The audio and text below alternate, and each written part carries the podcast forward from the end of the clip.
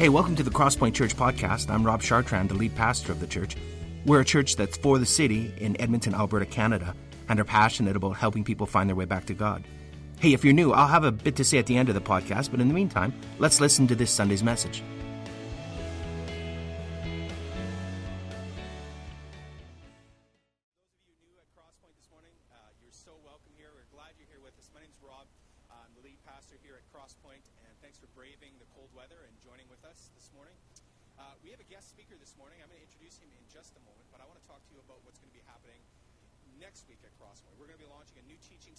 Uh, it's going to be six, about six weeks in length.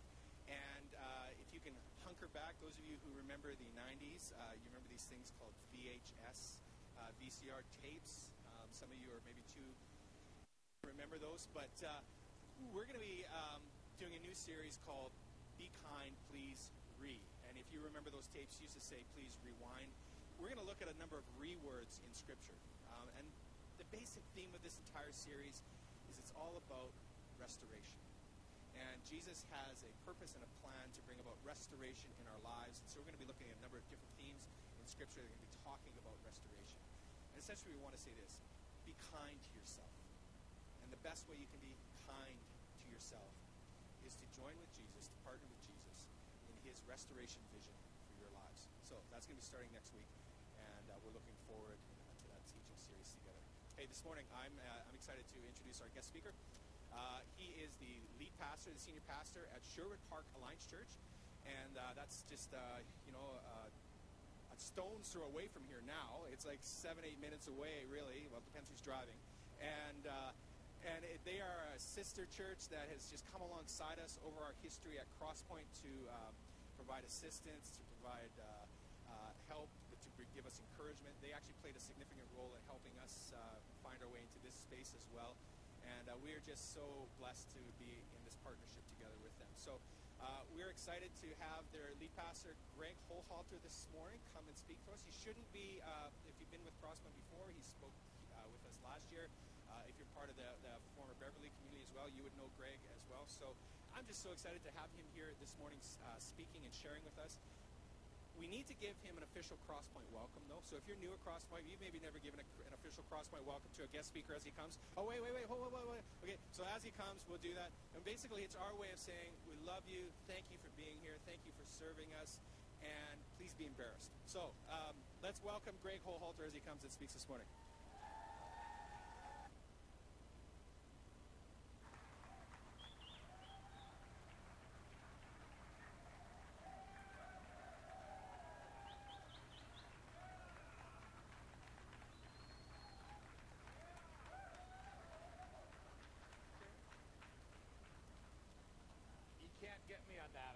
just here a few months ago. I know the drill on that one, so I can outweight you.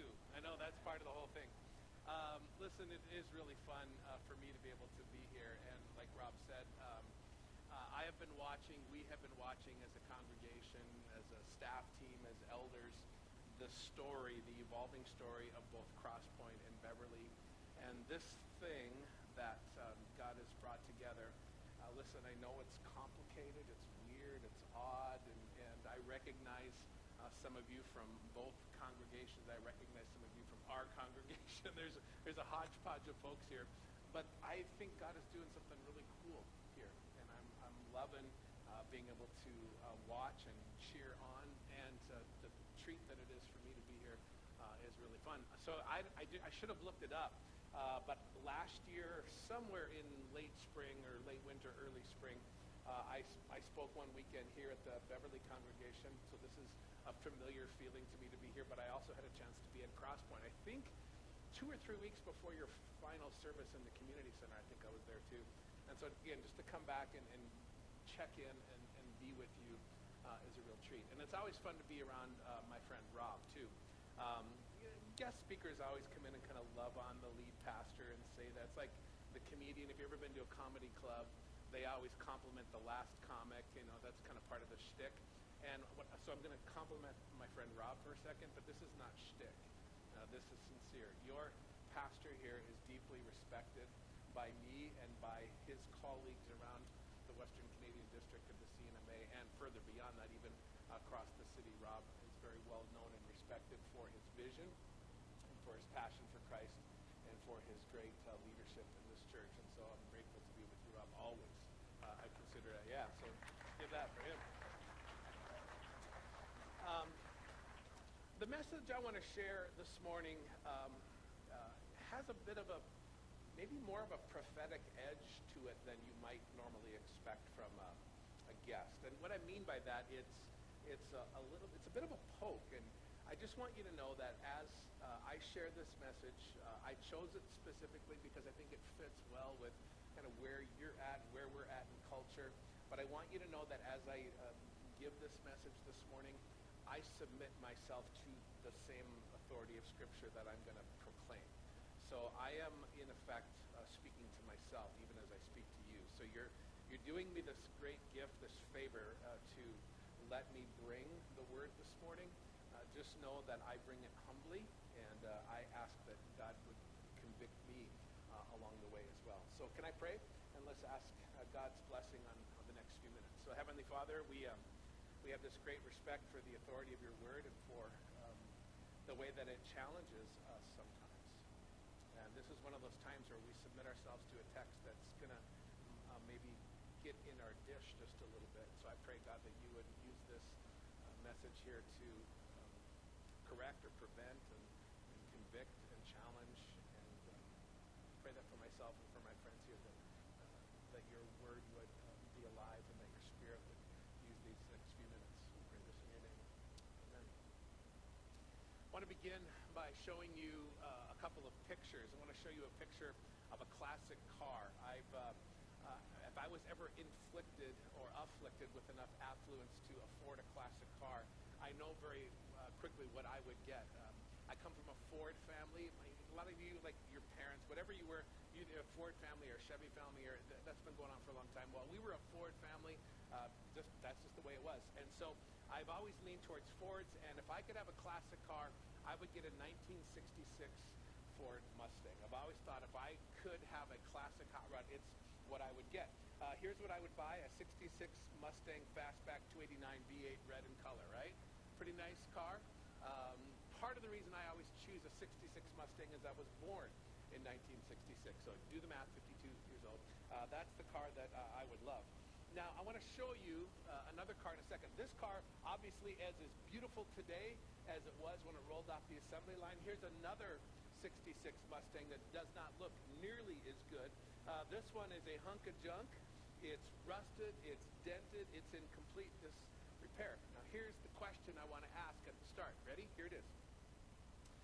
How do two vehicles of the exact same vintage end up in such contrasting shape? Two vehicles, identical in every way. One is in perfect condition, one is a hunk of junk. At a base level, how does one vehicle end up looking like this one, and the former, after 52 years, end up looking so great? I want to tell you how I believe it happens. Whoever owned the rusted out Mustang that's on the screen right now made a series of unwise decisions. It wasn't one decision that ended up with this car ending up in that bad a shape. It was a series of decisions. The first one might have been just ignoring routine maintenance, maybe stopping the oil changes or not fixing the brakes. And then maybe a windshield got cracked, and then some piece of the armrest or something fell off and it was ignored. And, and then maybe it was left outside for a couple of winters, and then rust started to appear. And eventually, some owner of this car just let her go, just stopped really caring for it. See, it wasn't one big decision that led to its deterioration. A series of little decisions caused its demise. Back to the first picture. The owners of this car, though, made a series of good decisions. Decisions about maintenance. Uh, when interior parts started to go, they were replaced and fixed up.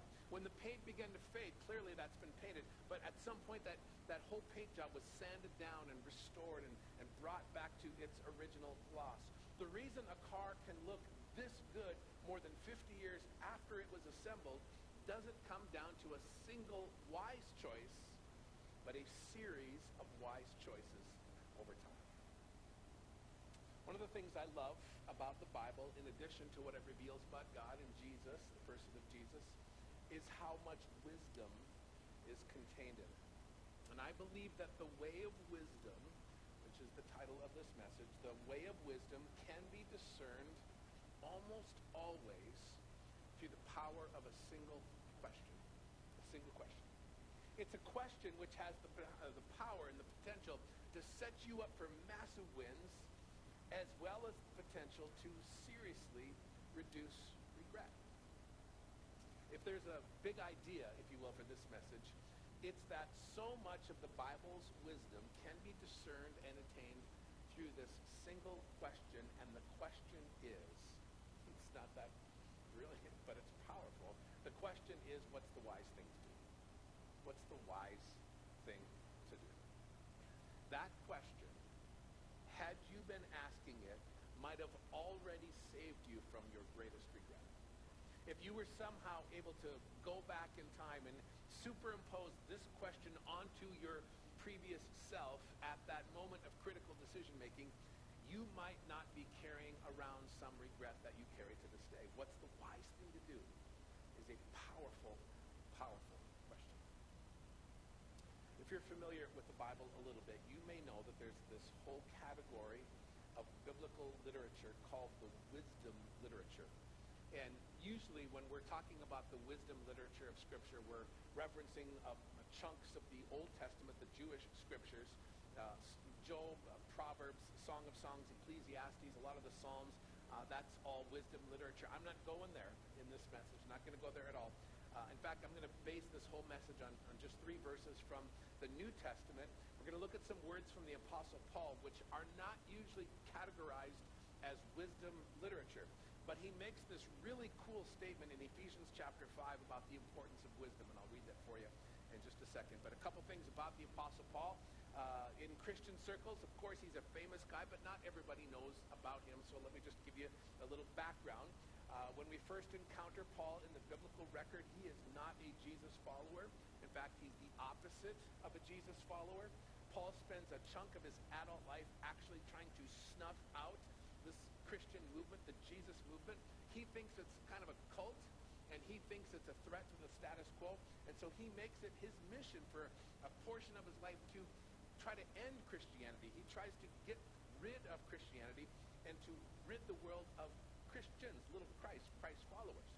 See, Paul is part of that little group that gathers up Christians, Jesus followers, and he beats them. They beat them. They sometimes jail them, sometimes even execute them. That's the kind of guy we're talking about. But Paul has this profound conversion experience that you can read about on your own if you want to. It's so profound and so powerful that he becomes a Jesus follower like almost overnight, literally in a matter of hours. He goes from trying to kill Christians to becoming one. Like that's how fast it happens. And as soon as Paul becomes a Jesus person, he leaves behind significant wealth. He leaves behind his family, his childhood belief system to do one of the most dangerous things a person can do in his day, which is to get on rickety boats and travel around the Mediterranean and stopping at these little ports and begin to proclaim Jesus in these cities.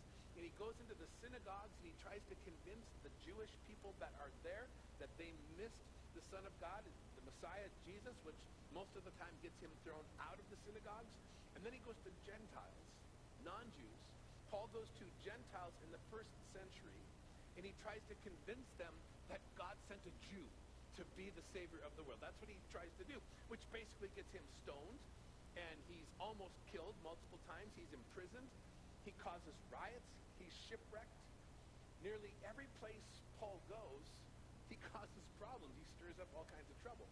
Now, the reason I give you that backstory is because nobody why do so many people believe his message? It's because of the credibility that comes from what he did.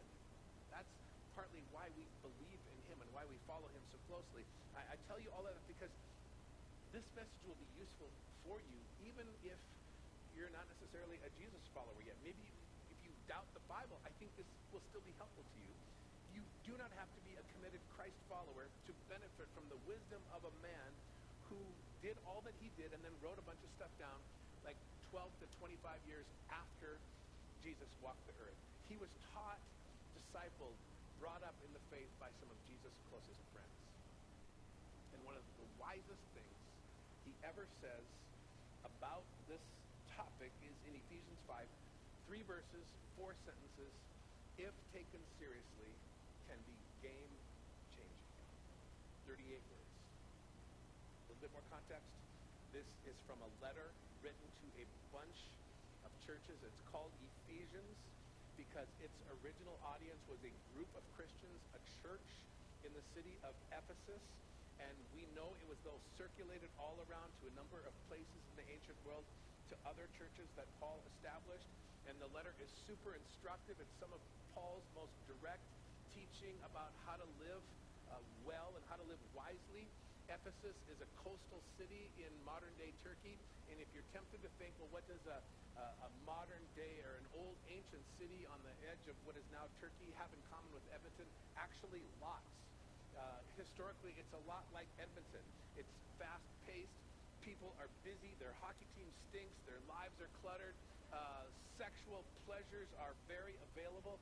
Economic pressures are real. People are stressed. So it's a lot like us. And so Paul challenges these believers in Ephesus to live differently than others in the city. He says, you should be distinct. You should be sort of different from everybody else. He, he writes this letter saying, hey, Christ followers, you should live a different life, embrace a different lifestyle. And in the part of his letter that we're going to read, Paul says, listen, I know what I'm asking you to do is out of the ordinary. It's hard to live like I'm suggesting that you live. So listen, I'm going to give you a baby step. Give you a baby step or one simple step, one simple thing that you can do that will get you going in the right direction.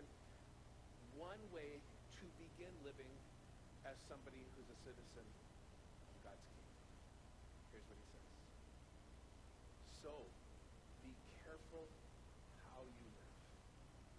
Don't live like fools, but like those who are wise. Make the most of every opportunity in these evil days. Don't act understand what the Lord wants you to do. So be careful how you live. Don't live as fools, but like those who are wise. Make the most of every opportunity in these evil days. Don't act thoughtlessly, but understand what the Lord wants you to do. What I want to do is just go back carefully and just break that out line by line, and then I'll spend the last bit of time just applying everything to that overarching question. So first, Paul says, be careful how you live. Now, when you see that there, uh, what you're reading, what we're all reading is a modern translation of the original Greek. A better, more literal translation would be, uh, for the word live, would be walk. And if you're ever like me, when a pastor says a more literal translation, a better translation, you might be tempted to say, well, why don't you use, why didn't they use the better, more literal translation then? Well, uh, part of the reason is this is from the New Living Translation. That's what I'm using today. I fluctuate back and forth a little bit when I teach between the NIV, New International, and the New Living Translation. I like these translations because their emphasis is on modern day vernacular, trying to make things easier to understand. The Old King James Version of the Bible, though, actually gets this one more literal. It's a more difficult translation in that it doesn't kind of pay attention to modern language, but it is sometimes more literal in its translation.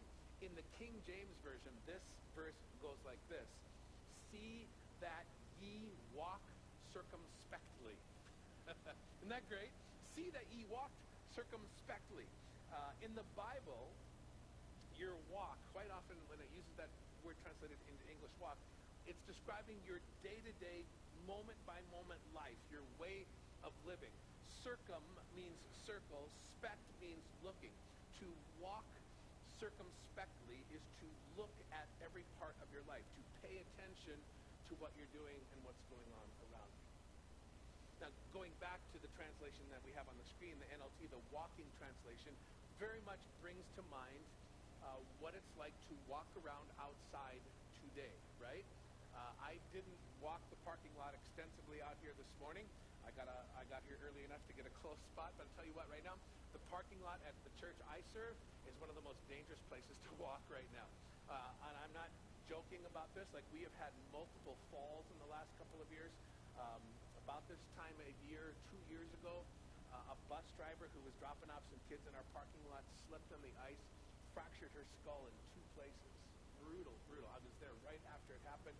Uh, my doctor is a good friend. Not long ago, he was just taking his garbage out about this time of year, and he lived a little bit rurally, kind of a long driveway. He was just, he's a fit, athletic, young guy, and he was just taking his garbage cart out to the curb, turned, slipped, fell, dislocated his ankle, came up looking, it's like turning the backwards way. Sorry to gross you out. But my doctor had to crawl up his driveway about, you know, 20, 30, 40 meters to get back into the house to call 911. He was alone. Now, it's dangerous out there right now, right? Uh, all of us right now at this time of year, if we're not, we should be walking very carefully because it is absolutely slick. In the summertime, we walked around without even thinking, right?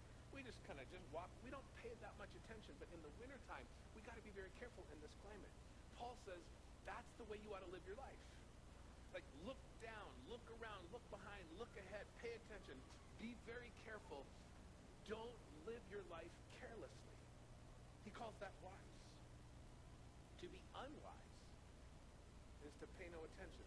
Do whatever, with whomever, wherever, whenever. Don't worry about the circumstances. Paul says that's not wise. Then Paul says, make the most of every opportunity. Make the most of every opportunity. This is a statement about time. Paul's very conscious about time. Paul says, I want you to take advantage of every opportunity, specifically, redeem the time. You have a limited amount of time. The most precious thing you have is your time. The most irreplaceable asset that you and I have is our time. So be careful, Paul says, how you live. If you want to be wise, be careful, look around, look ahead, look behind, and make good use of your time. I've heard this verse before. I'm sure I heard this verse when I was younger. And when I was younger, uh, a comment like, hey, redeem the time, pay attention to the time, didn't impact me the way it does 52 years old. That some of you in the room, there's a couple of you older than 52, or at least my age, and we know, look around, those of us who are old enough to know, we realize that paying attention to the time, redeeming the time, it is not a cliche anymore, right? You reach a certain age, and all of a sudden, we are very aware of how fast time is going, how quickly it moves. It is not, time flies, it's not a cliche anymore. Then he says something that ought to grab your attention. Paul says, make the most of every opportunity in these evil days. In these evil days. Now, that is a little bit of a head scratcher. What does that mean? Uh, in these evil days. Well, I did some digging around on that one, and the best description that I could find on what's going on here, this is not original with me. Paul is basically saying, you live in a time that if you just go with current culture, you may end up in a place that you don't want to be. If you just go with the flow of culture around you, you may end up in a bad place. It's not that complicated. If you go with the flow of culture financially, you may very well look back one day and say, this is not where I wanted to end up. If you go with the flow of culture relationally, you may end up in a place that you don't want to be relationally. It's just a basic reminder not to merely go with the flow because there's a chance the flow may take you a place that you don't want to be. So a wise person makes the most of every opportunity in these evil days. And then Paul makes a statement that's specifically for Christ followers. If you're not a Jesus follower yet, that's fine. I hope you're in process, but there's still wisdom for you in this next part, though I don't think it's as binding to you as it is to Christ followers currently. It's this. Understand what the Lord wants you to do. Understand what the Lord wants you to do. This is basically Paul's way of saying, come on. Come on, man. You know, in most situations, you know, there's probably a, a right or more appropriate. uh, There's likely a right way and a wrong way. If you're going to walk circumspectly, if you're going to walk carefully, if you're going to pay attention to the flow of culture, you know that in most situations there's a, a God's way and there's a not God's way. So says, don't play games. Stop talking yourself into things you know you should be talking yourself out of, and stop talking yourself out of things you know you should be talking yourself into. There's lots of guidance God's will, God's best, God's wisdom. You know it's there, you know it's available, and you probably already know what it is. That's what Paul said. So that's the short little excerpt from Paul's letter to the Ephesians. And I want to leave you here thinking about that. Just, I hope I've sort of planted it in your brain a little bit. Be careful how you live. Be very careful. Don't live like a foolish person. Live like a wise person. The best way to determine uh, the next course of action is not to just follow what everybody else is doing. The kind of questions foolish people ask go like this. What is everybody else doing? What did I do last time?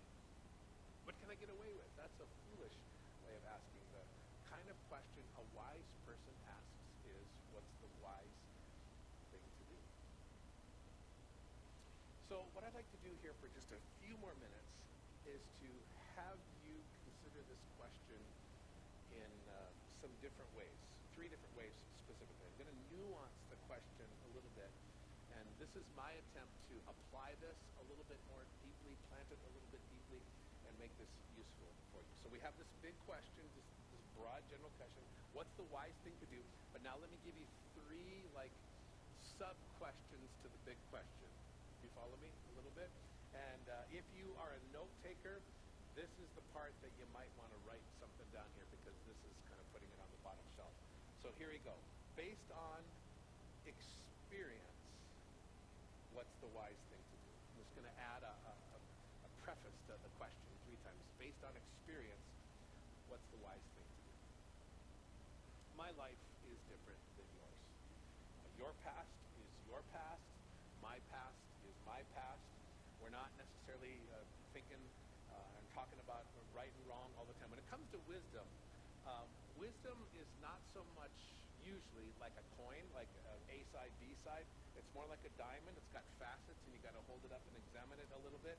Uh, so what I'm suggesting here with this, uh, you know, what's on, based on past experience, is to, as you get to different choice points in your life, to think back to your own experience. What does your experience? How does your experience inform decision making? So, what happened the last time you went out with that group of friends? What happened when you were with them before? What happened the last time you decided to spend the night? What happened the last time you decided to critique your grown child's parenting? How'd that go for you? Did that go well? What happened the last time you lied about where you were or what you did? Again, this is simple stuff based on life experience. What's the wise thing?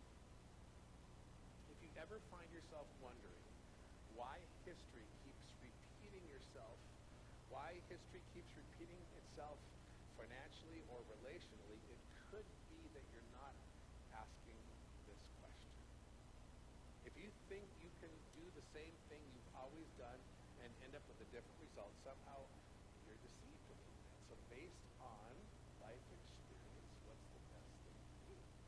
If you want history to stop repeating itself, ask this question and then act on it. So that's the first nuance here. Based on past experience, what's the wise thing to do? You likely see this one coming down 50th Street here. Based on current reality, what's the wise thing to do? Based on current reality, what's the wise thing to do? Uh, recently, I was in Vancouver with a group of Alberta pastors, one of whom a lot of you know very well. but I was with uh, a group of pastors. We were doing a thing in Vancouver, and on the day we were we were supposed to fly home on a particular, I think it was, it was a Thursday.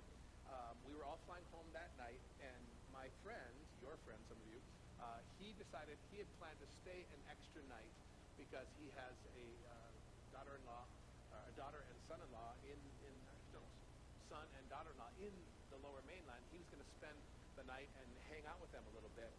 And while we were couple hours before we were going to the airport, he got a call from a friend here in Edmonton inviting him to do this really, really, really cool and expensive, unique thing. Like he said, I got an offer for you that's amazing.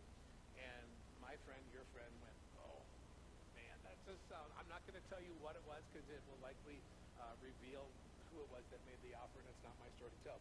But he had this amazing uh, experience placed before him, an expensive experience. Something that not very many people get to do, especially not very many pastors get to do. And I could see the wheels turning in his brain. Oh, I could, I could see he was thinking, I could change my flight. I could get, uh, yeah, I could actually get home in time to do this. I could really, I could cut my visit short and come back another time. Okay, so here's how this works. Based on current reality, what was the wise thing for him to do? Current reality doesn't get to spend very much time with his adult children. And any time he gets to spend with his adult kids is a rare gift. This is how wisdom works. Based on current reality, your current situation, what's the wise thing to do? He stayed, by the way, and hung out with his kids. What's the way of wisdom when your friends beg you to call in sick to work and go skiing when you just started that job two or three? What's the way of wisdom when there's snow to be shoveled and you are just recovering from surgery or something else? What's the way of wisdom when your college friends ask you to go away for the weekend and you've been married for like four weeks? What's the way of wisdom when you're tempted to start dating and you're only weeks removed from a divorce or significant breakup? Is that the time to join eHarmony or download the Tinder app? It wasn't long ago spent a whole bunch of money on a trip to the UK and Spain as part of your sabbatical, and you paid off an unexpected $5,000 bill that came your way just before Christmas. 18 months ago, you did a kitchen renovation and painted your whole house. Is this the best time to upgrade your motorcycle?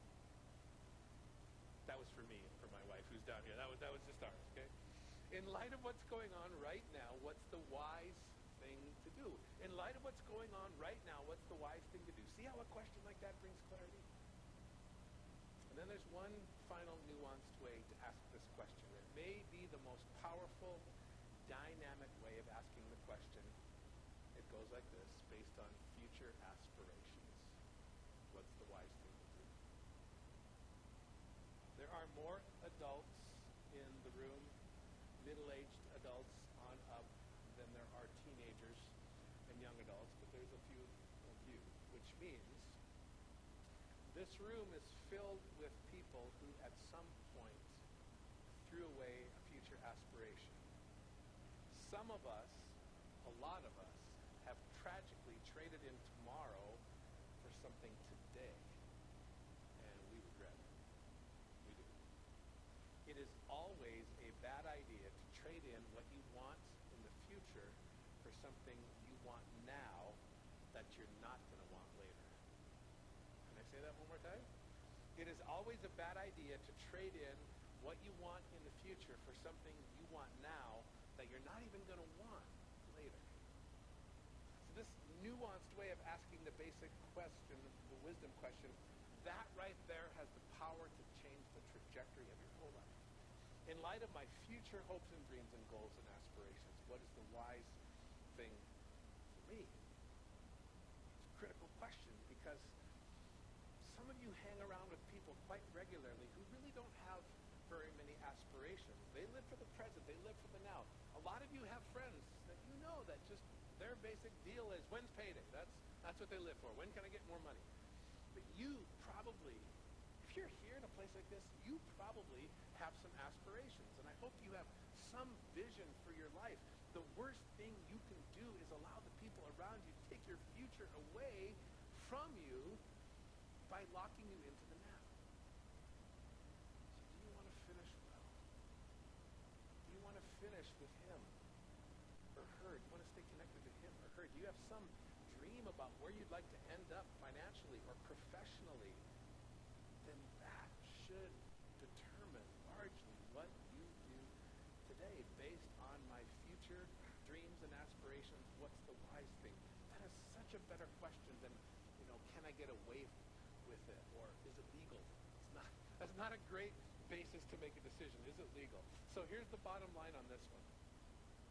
Some kind of aspiration is oftentimes, usually, quite regularly, the catalyst for wise decisions. Which is why resolutions are good. New resolutions are great. Goals are great. Visions are, it's a great thing to write things down and think about the future uh, because making wise decisions today based on future aspirations more time, based on experience, based on current reality, based on future aspirations, what's the wise thing to do? If you can lock that question in to your brain and have it at the front of your mind, it is absolutely a game changer. Here's why this is um, so passionate for me and why I really chose to share this message and why I just keep coming back to it personally. Um, I've alluded to the fact that I. I've been doing this pastor thing for over 30 years. And like most people who are in the helping professions, who've been doing it for a long time, uh, we all have our stories. I have so many stories now of people who come to my office and sit in my office and tell me these horrible stories of how they just, the, the stories that I hear about carnage in people's lives. I had a couple more this week. And, you know, I, I told a guy in my office two days ago, yeah, you're not the first person to come in here and tell me this kind of story. Here's what I've learned after doing this for a long time. Nobody ever plans to screw up their lives. Nobody plans to make a mess of things. People, I, nobody does that. I'm totally convinced of that. Nobody gets married anticipating a second marriage. I've never had a couple, I've never done a wedding, I don't know if you have, Rob, where you, you've done a wedding and couple, as they stand there getting married, are already thinking about the next spouse down the road. Nobody goes to a financial planner and says, hey, can you put me on the path to bankruptcy? I'd like some help with that. Nobody does that. Nobody sets out to wreck their body or their health or hasten disease and breakdown. Nobody does that. Think back to that restored Mustang we had on the screen at the start of the message. Everybody I meet, everybody I talk wants to end up looking like that metaphorically, but some of them, a lot of them, once they start talking to me in my office, look like the junker, and it's rarely because they made one big bad decision. It's almost always the result of a series of unwise, unchecked choices. So, my friends, at Crosspoint, I hope we're friends. Based on experience, based on current reality, based on future aspirations, what's the wise thing to do? You can somehow make that question instinctive at moments of decision making, at critical choice points. You will know what to do. You will find clarity. You'll have less tears. You'll have fewer regrets. So, if you will allow a guest speaker to assign homework, uh, here's your homework. It's, it's really simple. My challenge to you, don't leave here today thinking that because of what you heard, you must go and change something. Don't panic here. All I'm asking you to do for the next seven days is to ask the question. Ask the question in every situation. What's the wise thing to do? What's the wise thing to do? Ask it at home. Ask it when you pull out of the parking lot here in just a little while. What's the wise thing to do? What, ask the question and then listen. Listen to your gut. Listen to the spirit. Listen to your intellect. Listen to God's spirit on this one. I'm not suggesting that you have to break up with somebody or quit your job or move to another city. I'm just urging you to ask the question and see what happens. You owe it to yourself to ask the question and find the answer. I hope, pray that you do. I hope that you all do. So let me pray one more time here at. So Heavenly Father, I thank you for the words of wisdom from the Apostle Paul. I thank you for his life, which now serves as an example to countless millions, billions over the centuries who've sought to follow his leading, to live a wise, Christ-yielded, following life. And I pray for my brothers and sisters here, because uh, in a room with this number of people in it, over the next literally hours, there will be hundreds of decisions made. And over the course of the next week, thousands and thousands of decisions made, little ones, by all of us, all throughout the next few days. God, I pray that this question, what's the wise thing to do, would keep us out of some ditches and ruts, and keep us on a path to wholeness and health, healing, cleanliness. Because we make wise decisions, more and more the character of Christ will be formed in us. So I pray blessing on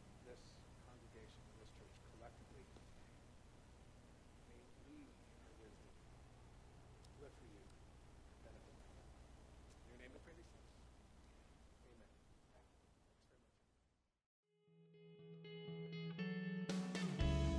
Thanks. Well, thanks for listening to our podcast. We hope it's helped you in your spiritual journey and it's helped you draw closer to God.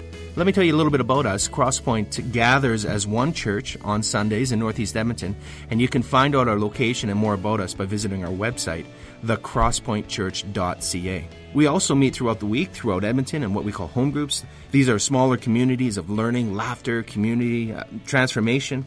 We, we think that the journey of faith was never intended to be an independent exercise. It's, it's something that we do together. So please visit our website and find out how you can get connected to a home group near you. If you listen to our podcast regularly, why not make it shareable? You could like us on iTunes or share our podcast with other people. But more importantly, we hope you will get connected with other people and talk about what you've learned. Again, hey, thanks for listening. We pray you'll experience Christ's love in a very real and profound way this week.